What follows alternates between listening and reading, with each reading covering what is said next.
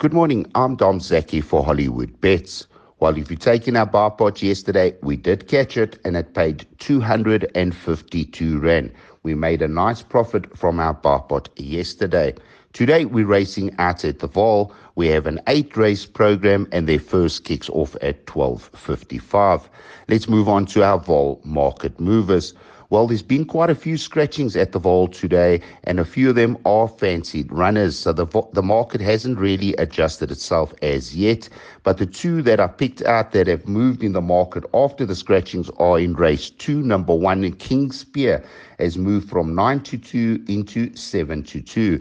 And in race five, number eight, this generation has been smashed in the market from 28 to 10 into 14 to 10. And it was backed in before the scratchings of two and seven and after the scratchings of number two and seven. But I'm sure we'll see a clear picture of the market closer to race time. And those market movers were offered by Hollywood Bets. We do have two trainer comments today from Clint Binda and Stuart Pettigrew, and this is what they had to say about the Hollywood Syndicate runners. Pakamali running next Thursday at the Vaal. Uh, we've got him back in a thousand again. Um, I think in time he's going to go a little 1400 on the dam side. There's nice breeding there and it should go 1400. His first run he was very green and didn't know what was going on. And the apprentice was a bit weak on him. We've got a stronger rider this time. I think he'll have a, show a lot more experience. He'll jump out. He'll know more, more what to do. And I'm expecting a good run. But as I say, I think he's going to need a nice 1400.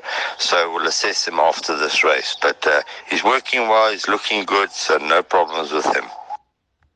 Ramchandani running on Thursday. It was an added event, wasn't planned for. It was just um, they got rid of some other races and put those two races in. So he's running a 1200 meter novice handicap. Um, I haven't seen the field. I will, I will get back to you on the field.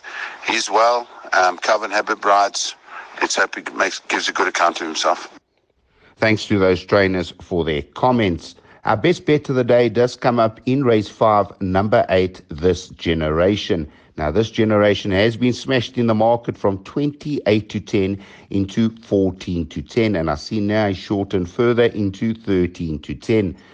I know the stable really think a lot of this fella, this generation, and first time out, he was smashed also in the market from 5 to 1 into 2 to 1. There was lots of money on this generation first time out, and uh, he did fluff his line somewhat, running six lengths behind Safe Passage. I'm definitely giving this generation another chance because if you watch his first run, he was all over the place, and Gavin Lerena was hard at work from the jump all the way around the bend, and he still managed to run on nicely to finish into fourth place. I think he's going to be a lot more racing wiser this time, and I think he's going to put his best foot forward. He is a nicely bred fella from he's been by Flower Alley out of a, a mare called Redeem, which is an Indigo Magic mare.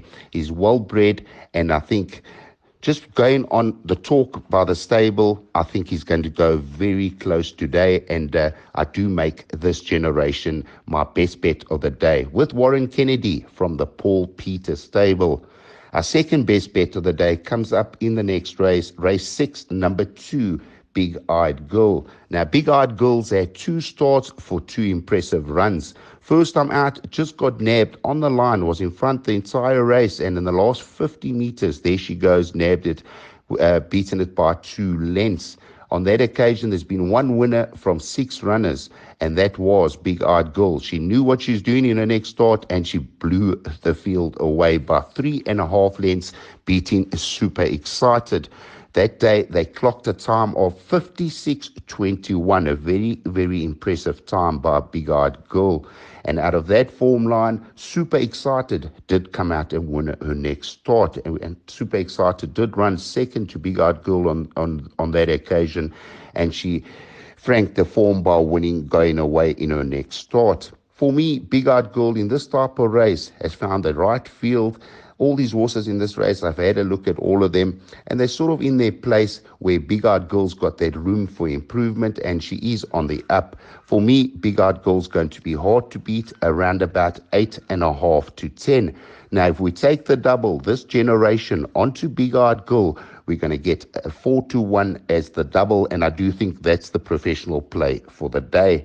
Exotic's going to be the jackpot today, and the starting points raise for the closing time 1440.